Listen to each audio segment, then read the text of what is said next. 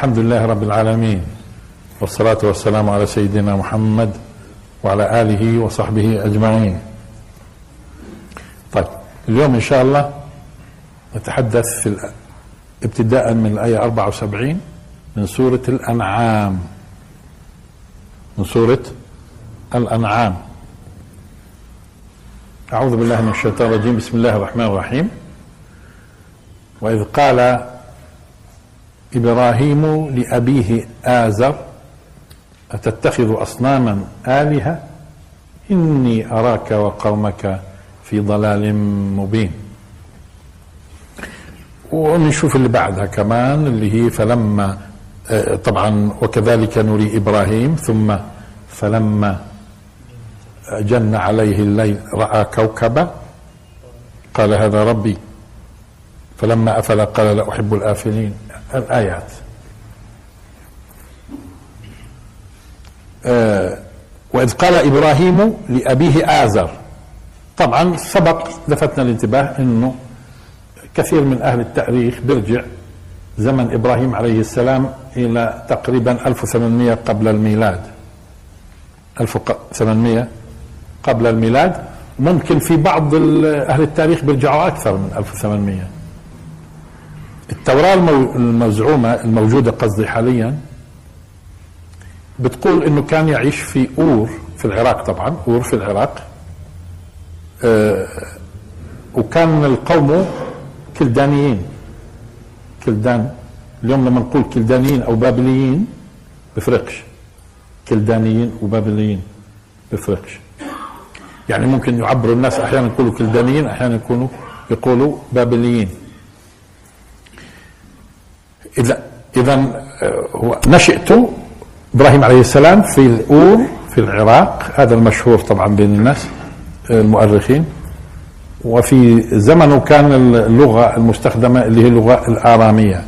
طبعا اللغة الآرامية ما هي من ضمن تفرعات الشجرة اللغة السامية.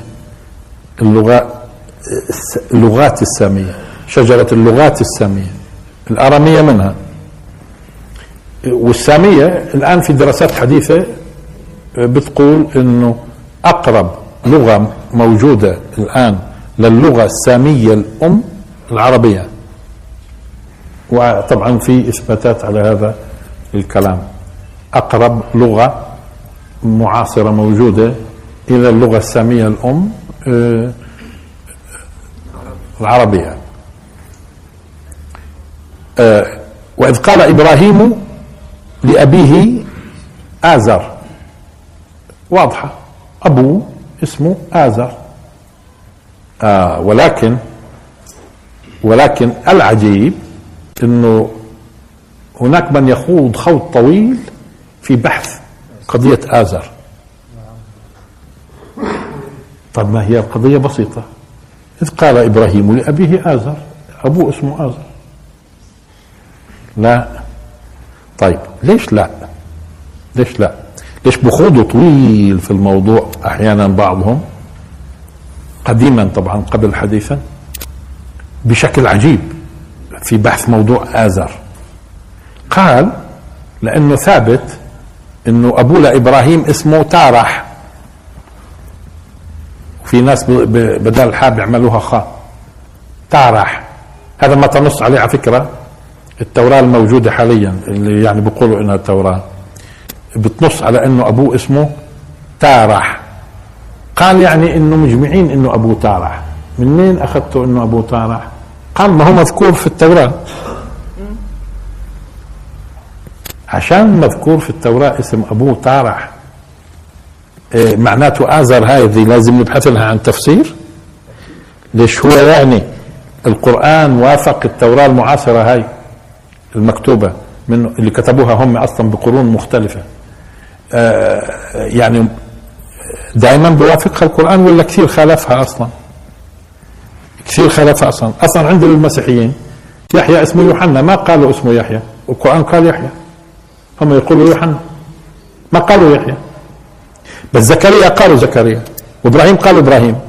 وحتى التوراة المعاصرة بتقول كان اسمه اولا رام بعدين بعد حادثة معينة صار أبراهام أو أو إبراهيم يعني ما هو على فكرة الأسماء الأسماء غالبا سواء في العربية أو في غيرها لو قلنا في العربية إذا كانت أسماء غير عربية تعرب تعرب شو يعني تعرب؟ كل لغة تصبغ الأسماء بصبغتها. فإحنا بنقول إبراهيم. كيف كانت تنطق في الأرامية الأولى؟ موضوع ثاني. يعني ممكن تنطق أبراهام مثلا مش قضية. بس تعريبها بالنطق العربي إبراهيم. آه طيب أنتوا بتقولوا يعني آزر هاي عاملة مشكلة لأنه أبوه اسمه تارح وأنه قال إنه اسمه تارح. التوراة؟ يعني إحنا بنصدقها دائما في كل شيء؟ آه. هاي أول قضية. القضية الثانية ومين قال ومين قال إنه تارح عفوا آزر هو والده. ما هو أصلا مش والده المباشر. وبالتالي ممكن يكون والده المباشر اسمه تارح فليش مشكلته في موضوع آزر؟ والده المباشر. ما مش اسمه آزر. وممكن يكون فعلا زي ما قالت التوراة اسم أبوه آه، والده المباشر. تارح لكن هون مش الكلام عن تارح عن آزر أنو آزر أولا إحنا على وجه السرعة نقرأ بعض آيات القرآن في هذا الباب مشان نوضح أنه كلمة أب أب ممكن تطلق على الوالد ممكن تطلق على الجد ممكن تطلق على العم. العم. أم كنتم شهداء إذ حضر يعقوب الموت؟ إذ قال لبنيه ما تعبدون من بعدي؟ قالوا نعبد إلهك وإله آبائك إبراهيم. لاحظوا وإسماعيل وإسحاق. طب ما هو إسحاق؟ أبوه لا يعقوب عليه السلام آه، قصدي والده. وإبراهيم جده. وإسماعيل عمه أخ أخ أخ الأب. إذا هل هل تطلق في اللغة العربية أب على الجد؟ نعم. وتطلق على العم كمان. وهي في القرآن واضحة. إذا نعبد إلهك وإله آبائك إبراهيم وإسماعيل وإسحاق. هناك واتبعت ملة آبائي إبراهيم وإسحاق ويعقوب. يعقوب أبوه يعني والده وإسحاق أبوه يعني جده وإبراهيم أبوه يعني جده. هو مش هيك يعني قصدي عفوا يعقوب يعقوب ابوه أبوه اللي هو الوالد إسحاق وجده والمتكلم ما هو يوسف. المتكلم يوسف ما هو, هو. نعم نعم. خلص اذا اذا واضح إنه ممكن يقال عن الجد أو العم أب. طب نشوف هون. نشوف هل آزر حتى لأنه آزر عامل إشكال في كتب التفسير. ليش؟ من يعني بنحاول ندبر لها شيء كلام غريب كثير. هو أبوه اسمه ازر ومش ملزمين إحنا بالتوراة اللي بتقول تارح. وممكن يكون تارح لأنه هذا مش والده. طب الدليل إنه مش والده. مش والده. ممكن يكون جده ممكن يكون عمه. الدليل. إبراهيم عليه السلام لما كان فتى والآيات القرآنية اللي تكلمت عن عن علاقته بأبوه يا أبتي يا أبتي وما كان استغفار إبراهيم لأبيه أنو, أب أنو؟ اللي هو آزر. إلا عن موعدة وعدها فلما تبين له أنه عدو لله تبرأ منه طيب ما هو إبراهيم عليه السلام لاحظوا. كان وعد أبوه بإنه يستغفر له لحد الآن مش عارفين انه أبوه يعني بقصد العم الأب المباشر ولا الجد ولا العم. كان وعده يستغفر له. لما صار متضح لديه أما كيف اتضح؟ هل هو بوحي من الله إنه قال له لا يموت إلا كافر؟ أو أو بموته فأدرك ما إلى آخره. مش قضية. المهم واضح إنه كانت القصة وهو فتى. سمعنا فتى يذكرهم. يقال له إبراهيم. هاي في ال- حتى لما لما كسر الأصنام وحاولوا يحرقوه. ونجاه الله إلى الأرض المباركة هذه. مش هيك؟ إيه، كان فتى. كان فتى. وانتهت العلاقة بينه وبين أبوه. أما لما كبر في السن وبنى الكعبة وكان القصة القديمة هاي راحت مع زمان وراح اللي اسمه أبوه ها؟ الكافر. شو قال إبراهيم عليه السلام؟ الحمد لله الذي وهب لي على الكبر إسماعيل وإسحاق إن ربي لسميع الدعاء بعدين في آية واللي بعدها إيش يقول؟ ربنا اغفر لي ولوالدي. هذا هو شيخ كبير. هذا هو شيخ كبير. بعد ما بنى الكعبة في آخر حياته إيش عم بقول؟ ربنا اغفر لي. لا هو ما قالش أبي. ربنا اغفر لي ولوالدي. إذا معناته الأب المباشر وأمه كان كانين إيش؟ مؤمنين. أما ذاك قصته معناته قصته يا إما مع الجد أو مع العم. يا إما مع الجد أو مع العم والقضية صارت واضحة. ليش؟ فلما تبين له أنه عدو لله تبرأ منه وكان وقتها فتى. طيب طال الزمان والآن شيخ كبير في آخر حياته. يقول ربنا اغفر لي ولوالدي. اذا الوالدين مالهم اذا ما فيش إشكال لو كان اسم ابوه طارح وهذا آزر. أصلا بتلاحظوا مش من مش متعودين إحنا في القرآن إن يذكر أسماء آباء الأنبياء. أنتم متعودين يعني؟ عمركم شفتوا يعني بذكر؟ ولكن هذا بي هذا بيكون لصالح الكلام اللي بنقوله الآن. ليش؟ لأنه لو قال إذ قال إبراهيم لأبيه بس لأبيه بدون ذكره غالبا ينصرف الذهن للعم قصدي لل- للوالد. لكن لأنه مش الوالد شو قال؟ وإذ قال إبراهيم لأبيه آزر انتبهتوا كيف؟ إيش يعني؟ لأنه في أكثر من أب بده يحدد لك انه منهم انتبهتوا انتبهتوا؟ وهذا غير معتاد أصلا في القرآن إنه يذكر اسم أبوه هون لما قال وإذ قال إبراهيم لأبيه آزر آه لأنه في أكثر من أب انه منهم اللي قال له ثم اتضح لنا إنه الوالد إيش؟ مؤمن من خلال استغفار إبراهيم لأبيه. وكان أصلا استغفار عن موعدة وعدها إياه. كان وعده انه بدي استغفر أذن له يبدو بأنه يفي, يفي بالوعد وبعد هيك تبرأ منه. اذا مش معقول هذا هو اللي دعا له في آخر شيخوخته تمام؟ ومن هون بنصير نفهم اذا ليش قال آزر على غير عادة القرآن إذا صح التعبير عادة القرآن إنه ليش هون عم بقول آزر؟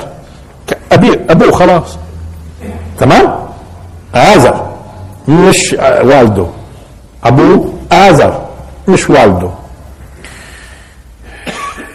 إذ قال إبراهيم لأبيه ازر أتتخذ أصناما آلهة؟ يبدو إنه الآن خلينا نوقف شوي نعطيكم خلفية مع إنه هذه الخلفية أعطيناها في مرات سابقة مقتضبة.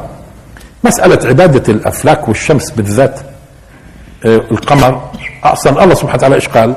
لا تسجدوا للشمس ولا للقمر لأنه كان والعجيب إنه عبادة القمر والشمس كانت منتشرة في أمم كثيرة.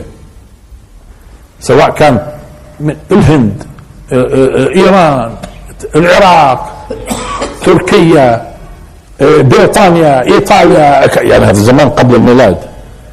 مصر عبادة الشمس. هاي آه وبلقيس اللي تكلمنا عنها. قضية سبع عبادة الشمس منتشرة كانت بشكل كبير.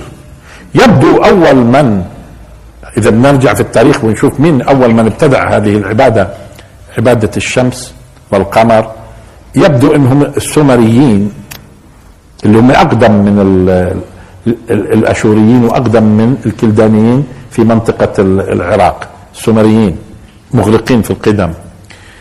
لكن واضح في الآثار موضوع عبادة الشمس والقمر. العرب العرب بالذات كانوا يعتبروا القمر الإله الأكبر الذكر والشمس إيش؟ الآلهة الأنثى العرب. آه، وكانوا يسموها اللات. هذاك القمر أظن كانوا يسموه ود. ود القمر. في في أمم ثانية لا كانت تعتبر الأكبر الأكبر هو الشمس. زي الكلدانيين مثلا أو نقول الصابئة. آه، كانوا بيعتبروا الآلهة الأكبر هي الشمس. الشمس الآلهة الأكبر. في أكبر وأصغر في الآلهة. وجيد نعرف إنه هم كانوا هذه الأفلاك كانوا بيعتقدوا إنه لها تأثير وتدبير في الأرض. لها تأثير وتدبير. فكانوا شو بيعملوا؟ كانوا لكل لكل جرم من هذه الأجرام يعملوا له يعملوا له صنم في الأرض. لكل جرم. هكيت اللات مثلا. ما هو الشمس. لكن هم عاملين أصنام للات على الأرض. أصنام على الأرض. اذا هذه الأصنام اللي على الأرض لما بيعبدوها هم بيعرفوا إنهم بيعبدوا مين؟ لأنه كل صنم أو كل جرم يعبد في السماء القمر أو الشمس بشكل أو الزهرة كانوا بيعبدوها طبعا. وشفنا في المرات الماضية إيش كمان؟ غير الزهرة المرة الماضية الشعرة وأنه هو رب الشعرة. آه هذه كان لها على الأرض؟ ممثلين. يمثلها تعبد الأصنام. بس مين الأساس؟ العبادة لمين لهذه المدركة. هذه كانوا يعتقدوها مدركة؟ عندها إدراك وتدبر في الأرض وإلها وظيفتها تدبر. في أكبر منها؟ آه الله ذاك الله الله. هذه جيد تكون الان في الذهن وإحنا بنتكلم قضية الله الكبير اللي خالق كل هذا آه ما نعبدهم إلا ليقربونا إلى الله. هذاك في الله هذاك اللي فطر السماوات والأرض والمسائل هاي كلها الله. لكن الله منتدب هذول. الآلهة الأصغر تشرف. يعني معطيها وذلك يسمى إشراك. إشراك مع مين؟ مع الله. إذا بدنا ننتبه هون إنه هذه الأمم كانت تؤمن بالله. طب ليش بتعبدوا هاي الآلهة هاي؟ الأصغر من الله. الأصغر من الله. ليش؟ تعبدوها. كيف؟ الله اللي معطيها السلطة. والله مفوضها أصلا. يعني بيجوز على فكرة هو في اعتقاداته انه الله خلق وبعدين قال خلاص أنا بفوض التدبير. لا هذه هاي آلهة الشمس وهي آلهة القمر وهي آلهة الزهرة. ويعتقدوا فيها إيش؟ بيشوفوها بتشرف على الأرض. بيشوفوها بتشرف على الأرض. كل واحد بيشرف في أوقات على الأرض فبيعتقدوا إنها تدبير. وسبق لفتنا الانتباه أكثر من مرة. إنه جماعة النجوم هذه والأبراج اليوم كله على أساس هذيك العقيدة. هذا اللي بتشوفوه اليوم الأبراج. إيه، برج السرطان وبرج الجدي برج كل هذا هو أساس العقائد الوثنية القديمة. هذا ما له علاقة بعلم الفلك. ما له علاقة ب... هذه شركيات آثارها. آثارها اليوم في بعض الناس بعدهم قالوا بيزعموا إنه لها تأثير لا تزال. هو اعتقاد بتأثير الأجرام هاي. اعتقاد بتأثير الاجرام العجيب انه اليوم انه اليوم الناس صارت تعرف إنه هذه أجرام وافلاك تدور ومحكومة أصلا بنظام معين. ومع ذلك بعدهم بيعتقدوا إنه لها تأثير. وبيزعموا آه إنه يعني هو هم بيعرفوا إنه لها تأثير. لا أنتم ما بتعرفوش. أنتم أخذين عن الفراعنة. أنتم أخذين عن الكلدانيين. أنتم أخذين عن الهنود القدم. الهنود مثلا على فكرة كانوا بيبدوا افلاك ثابتة. ما بتدورش يعني دائما ترى. مثلا الكلدانيين كانوا بيعبدوا أفلاك تدور. يعني شو تدور؟ بتروح وبتيجي بتغيب وبت في في اذا في بعضهم كان يقدس التي تسير يعني تغيب وتأتي وفي منهم لا يقدس الثابت. الثابت. اليابانيين إذا بتلاحظوا اي لحد الآن عبادة الشمس علم موجودة على علمهم بتلاحظوش على العلم علم اليابانيين هذا الشمس اللي عليه. هذا من آثار عبادة اليابانيين للشمس أصلا. فالعجيب إنه الشمس عبدت كثير وكانوا أهل العراق بشكل عام بيعتبروا إنه الشمس هي الإله الأكبر. مش الله الله فوقها. انتبهوا مشان نيجي في التفسير. الله فوقها. هذه اللي بتقربنا إلى الله. هذه بتدبر الأرض وال بس هذه مش هي آه، فاطر السماوات والأرض. تمام؟ بس هذه الشمس أكبر.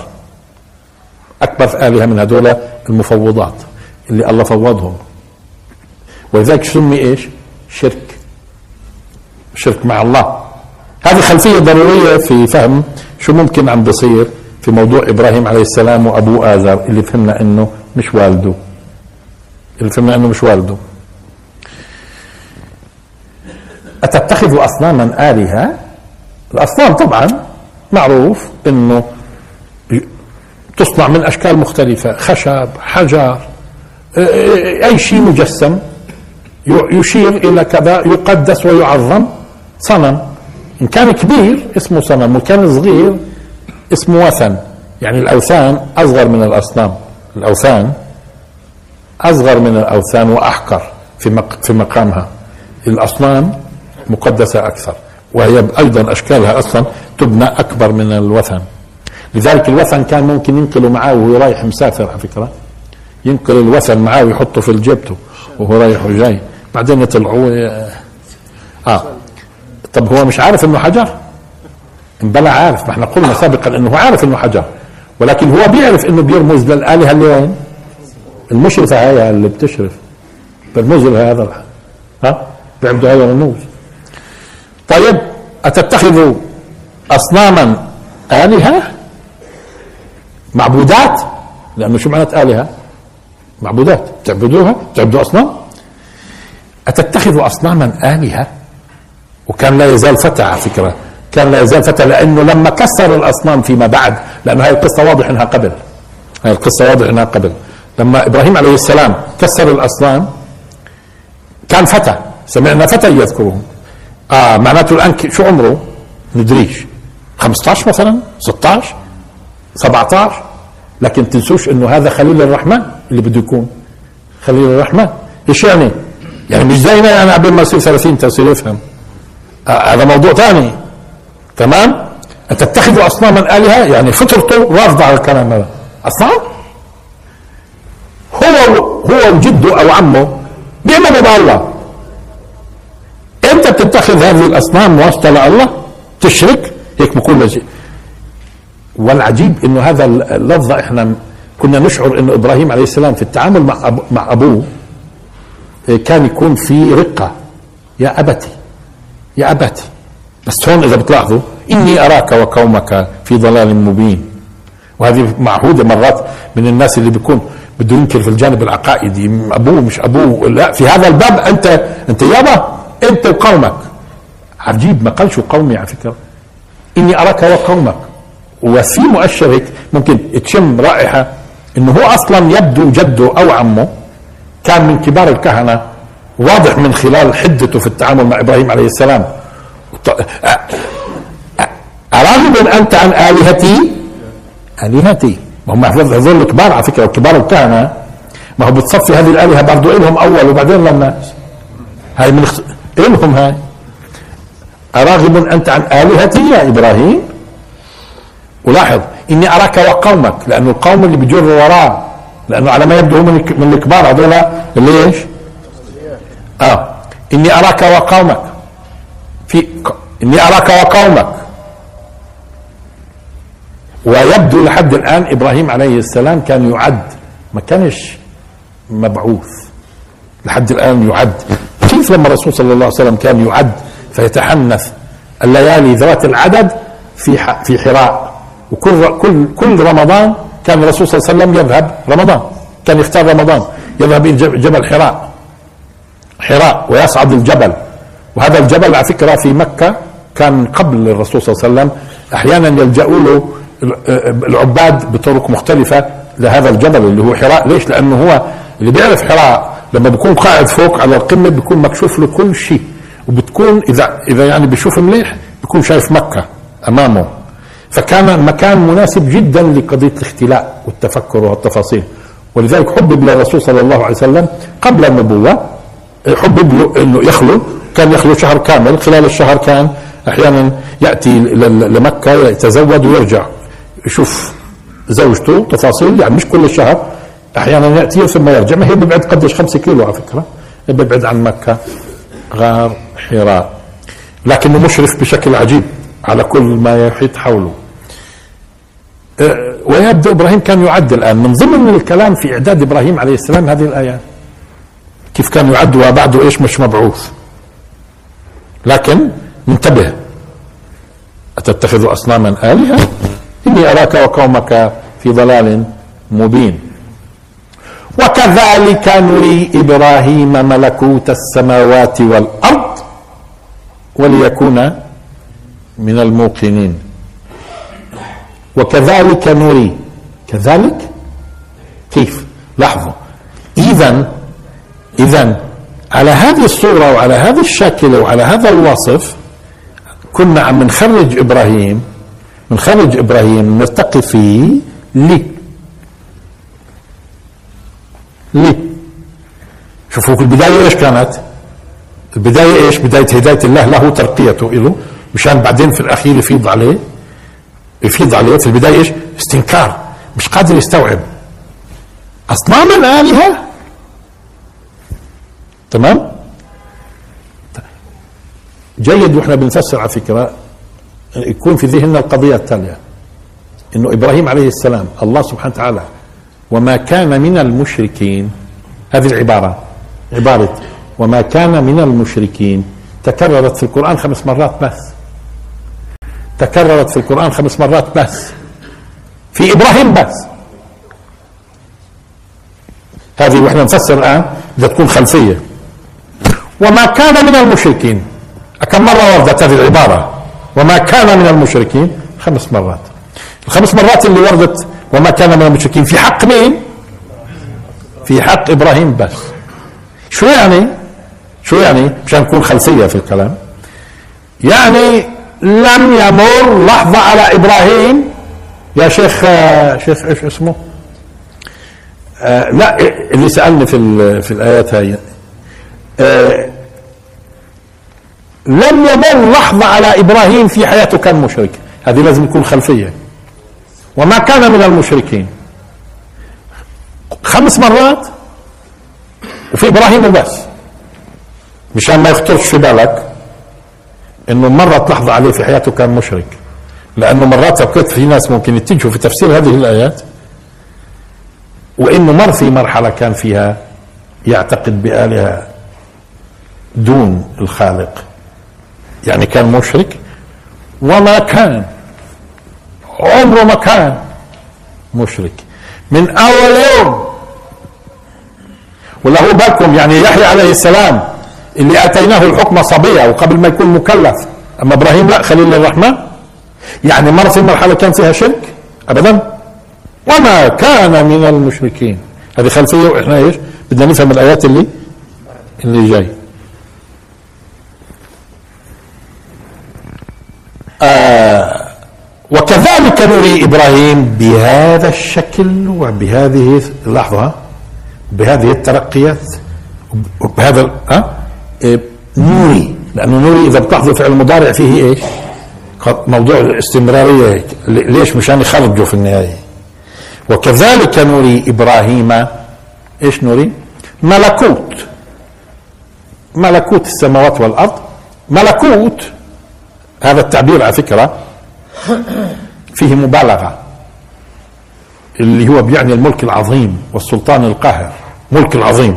ملك العظيم. ملكوت. كيف لما نقول جبروت طاغوت هذا كلها إيش؟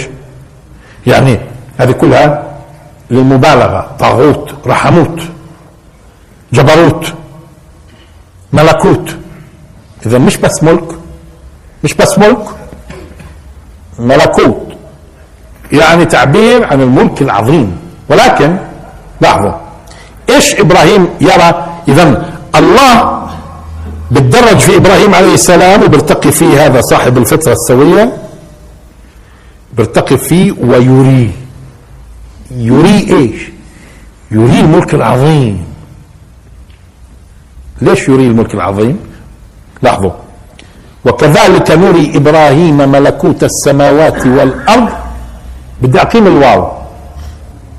بدي أقيم الواو وأقول وكذلك نري إبراهيم ملكوت السماوات والأرض ليكون من الموقنين.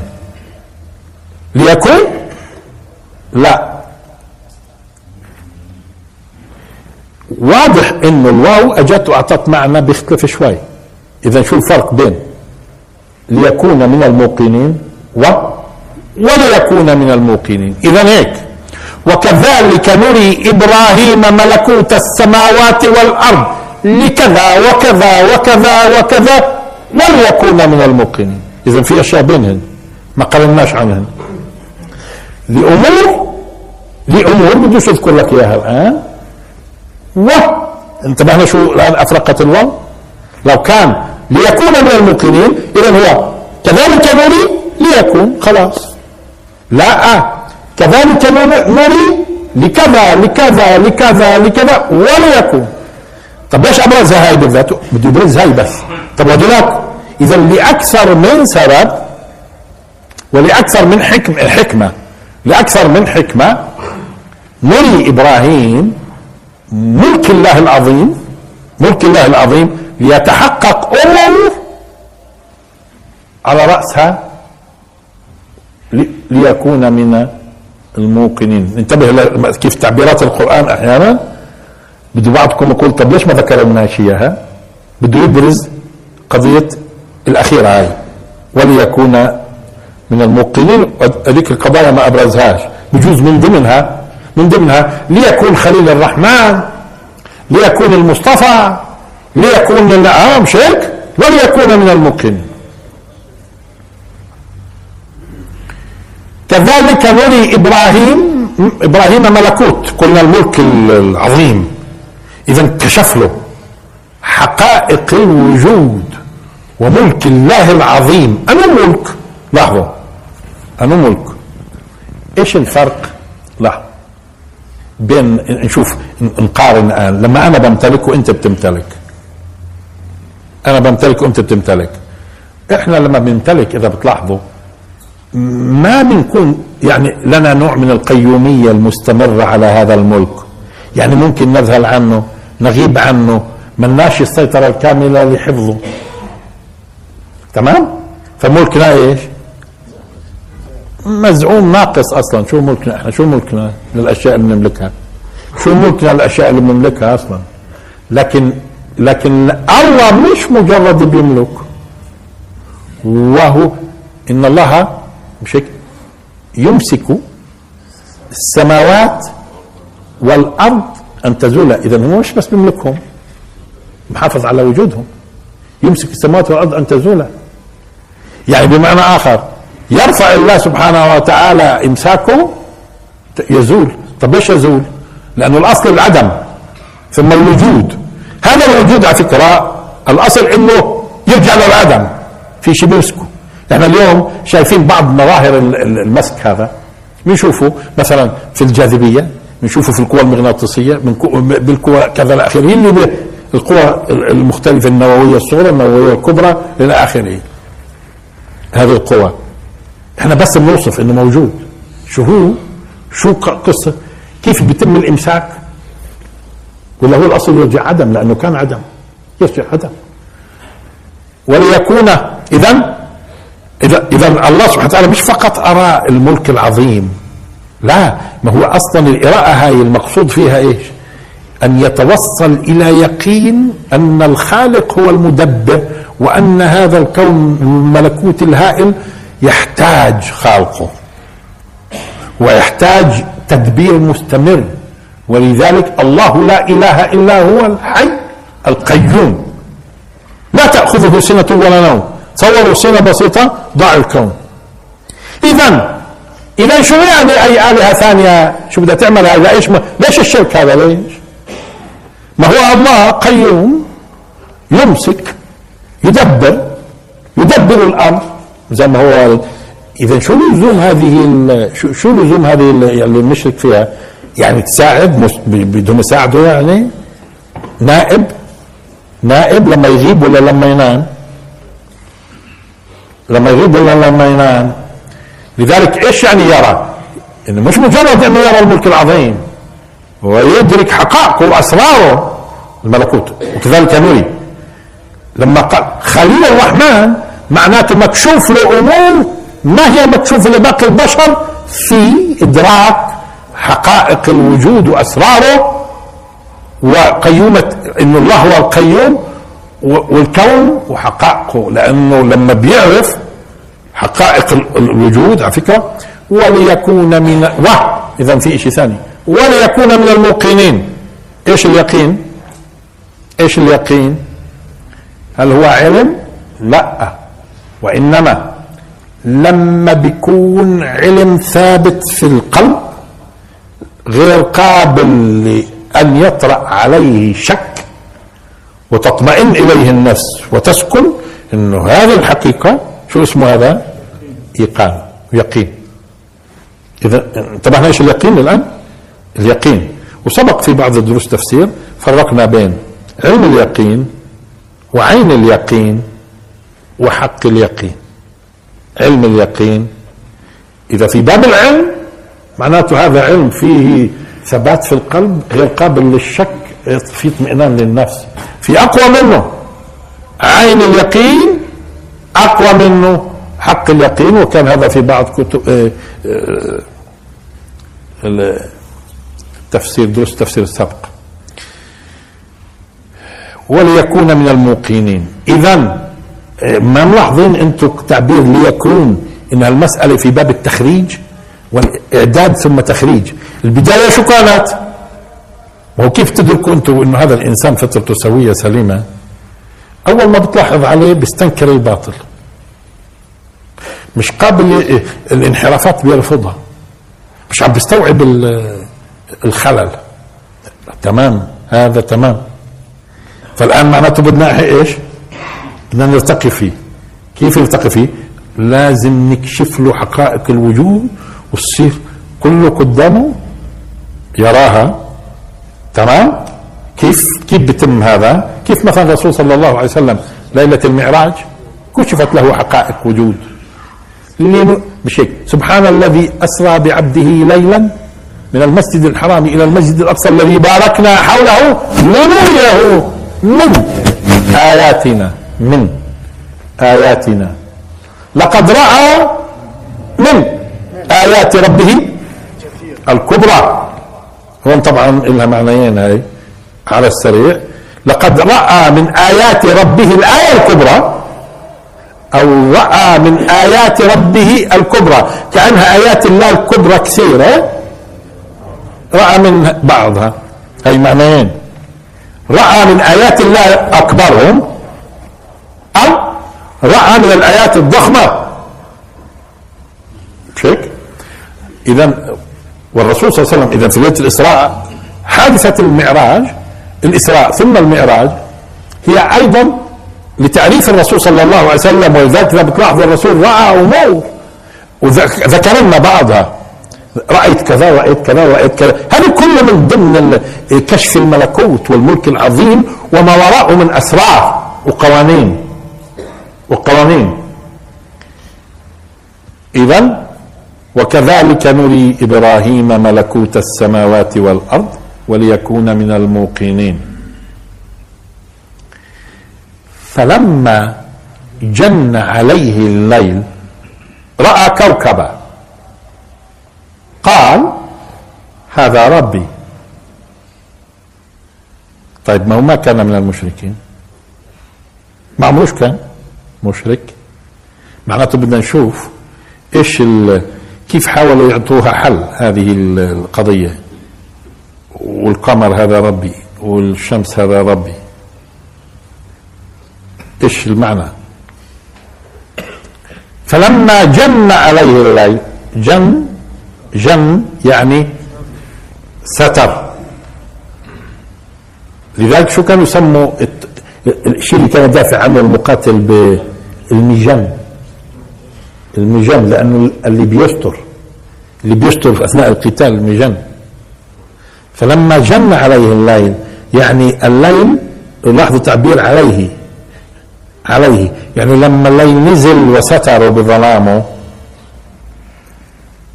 في جنة وفي أجنة. أجن أجن يعني أوجد ما يستر أوجد ما يستر. وجن ستر. بس هون استخدمت على طالما استخدمت على فلما جن عليه الليل لأنه الليل برخي سدوله وبستر. وكأنه على فكرة الحادثة هي الحادثة هي كان يلزمها ليل يلزمها ليل. شو ممكن يكون حتى نفهم الحادثة؟ والحادثة هي حصلت فقط في ليل ونهار بس. ما أخذتش أكثر من يوم. ما أخذتش أكثر من ليلة والنهار اللي بعده بس. النهار اللي بعده بس. آه طالما إنه بيعبدوا الشمس وكانوا زمان يعملوا احتفالات كانوا يعملوا احتفالات في أيام معينة في أيام معينة يعبد فيها.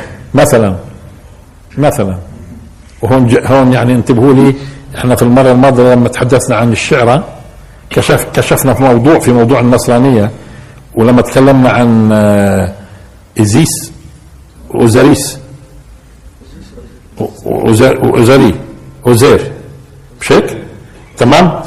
فاكتشفنا فكيف إنه الناس اللي وفدوا من النصارى على مصر تفاجأوا بإنه العقيدة اللي موجودة عند المصريين في آه، أوزير اوزيريس آه، هي اللي موجودة في المسيح يضاهئون قول الذين كفروا من قبل. تمام؟ ونشوف هون في في إله اسمه ميثرا هذا كان له كان له سلطان قوي جدا آه، عبد في تركيا وعبد في إيران وعبد في منطقة الرافدين وعبد في بريطانيا وعبد في الدولة الرومانية. مصر. مصر. العجيب في مصر هذا انتبهوا. وبدكم تلاحظوا لي ملاحظة مصر طبعا موجود قديم قبل الميلاد مصر. وهذا مصر كما قلت انتشر بشكل عجيب في في الأمم المختلفة. وآخرها يعني الأمم الرومية وين اخذت مصر؟ أخذته في القرن الأول قبل الميلاد آخر ناس أخذوا مصر. في حين تبنوا المسيحية الرومان وين؟ بعد 325 ميلادي يعني في 400 سنة. مصر كان معبود في الدولة الرومانية. وهو أصلا جاي من فارس هو آلهة فارسية مصر مصر أهل فارسية. وعلى فكرة الآلهة الشمس يعني كان لها أسماء كثيرة حسب الأمة مين هي؟ مثلا في مصر آمون. مش هيك ولعلمكم يعني هي موضوع زي ما قلنا. وعند العرب كانت اللات. مؤنث عندهم الآلهة الشمس مؤنث والقمر هو الذكر. في كل أمة له نفسه له آه. آه ميسرا هذا انتبهوا الآن آه شو اللي بدي أقول؟ فكرتهم عن ميسرا واكتشفوا لي مين هو ميسرا كاين. لاحظوا. ميسرا آه ولدته أم عذراء. ولدته في كهف. مات. قام من الأموات. وهو بين الله والبشر. وهو مخلص. بتكتشف إنه المسيح. يعني إيش؟ بكل التفاصيل. امرأة عذراء. حتى مولده على فكرة. أنتوا بالكم وين كانوا يحتفلوا في ميثرا؟ 25 12 وانت بيحتفلوا بميثرا 25 12 12 كريسماس بيحتفلوا بميثرا ب 25 12 ميثرا ولدته أم عذراء. ميثرا مش بشر بين البشر والآلهة. آه، ميثرا آه، يموت. ميثرا يقوم من القبر. يقبر ثم يموت من القبر. ميثرا مخلص. ميثرا ها لذلك لما قال القرآن وقالت اليهود عزير ابن الله عزير ابن الله وقالت النصارى المسيح ابن الله ذلك قولهم بأفواههم يضاهئون قول الذين كفروا من قبل. هذه عقائد سابقة عم بقول القرآن. هذه عقائد سابقة موجودة. إحنا شفناها في الدرس الماضي في مصر وهي بنشوفها بمصر. ولذلك الدولة الرومانية اللي تبنت مصر لما آمنت بالمسيح كان سهل عليها تؤمن بالمسيح. عارفين ليش؟ بالطريقة اللي موجودة الآن. الرومان. لأنه يسرى اللي بيؤمنوا فيه ولدته عذراء ولد في كهف 25 ش- آه، 12 آه، قام من القبر مخلص مش بشر. انتبهنا؟ ولذلك شافوا إنه يعني صورة فكان سهل جدا إنه يعمم الإمبراطور قسطنطين على باقي الإمبراطورية في الإيمان بال بالديانة الجديدة ولذلك قسطنطين نفسه هو أصلا اللي في سنة 325 ميلادي اللي جمع القساوسة اللي كانوا مختلفين في طبيعة المسيح. كانوا مختلفين. جمعهم مشان يعملوا تصويت. ولأنه كان مشرف على الموضوع نجحوا مين؟ اللي بيقولوا بأنه المسيح طبيعته مش بشرية. وانهزمت الفرق الناس اللي كانت تقول إنه لا طبيعته بشرية المسيح. وكان لحد الآن قسطنطين مش مؤمن بالمسيحية. كان لحد الآن لما جمعهم ما كان مش مؤمن بالمسيحية. الآن مش موضوعنا بلاش نبعد عن التفسير. بس هذا ضروري مرات مشان نفهم الآن بعض المسائل. اذا في احتفالات. في احتفالات. في أيام بيجتمعوا البشر مشان يعبدوا هذه الآلهة. أعياد. العيد ممكن قديش يأخذ؟ يوم يومين ثلاث. طب هنا بيعبدوا الأفلاك هاي غالبا. وديروا بالكم ما هي أشكال وألوان بيعبدوها. ويبدو إنه بيعبدوها بالتدريج. بيبدوا في الصغيرة بعدين الأكبر بعدين الاحتفال الكامل وين؟ بأكبر. احتفال كامل بأكبر. بس هذا أكبر مش هو الأكبر. أكبر مش هو الأكبر. ذاك الخالق السماوات والأرض. تمام؟ بس أكبر هو الشمس عنده ال- آه، في منطقة الفرات والكلدانيين والجماعة. طيب؟ اذا في احتفالات الآن. لاحظوا الآن حتى نفهم الآيات في احتفالات. هو عم بقول لابوه اللي هو جده أو عمه عم بقول له أتت... عليه آه، إبراهيم عليه السلام أتتخذ أصناما آلهة؟ آه ممكن نتصور إنه شو قال له سيده هذا؟ أو عمه؟ قال له يا بني آه هذا مش هو. هذا مش هو. إحنا نعبد اللي فوق هذا الصنم اللي هون مشان اللي فوق. آه تيجي معنا يوم الاحتفالات مشان أوريك ال- الآلهة. فيبدو أخذوا معاه وين؟ على العيد. العيد وين بيبدا في الليل. على فكرة تفاصيل لما لما تقرأ التاريخ أنت وتشوف كيف كانوا يتصرفوا بتصير الأمور مفهومة أكثر. أخذوا في ال... أخذوا مشان الاحتفالات. معناته هو موجود مع مين؟ إبراهيم. القرآن بقول لك موجود مع قومه بدليل إنه آخر آية شو بقول فلما أفلت. هاي الشمس. قال يا قوم إني بريء مما تشركون. معناته الجماعة مالهم موجودين. لحظة. فلما أفلت قال. فلما أفلت قال. قال يا قوم إني بريء مما تشركون. عم بخاطب قومه. معناته كاين ماخذوا معه لما قال له لأنه القرآن كيف بدأها؟ اتتخذوا أصناما آلهة؟ عم بقول له. ما قالناش شو صار في بينهم. وبقى شاب لا يزال إبراهيم عليه السلام.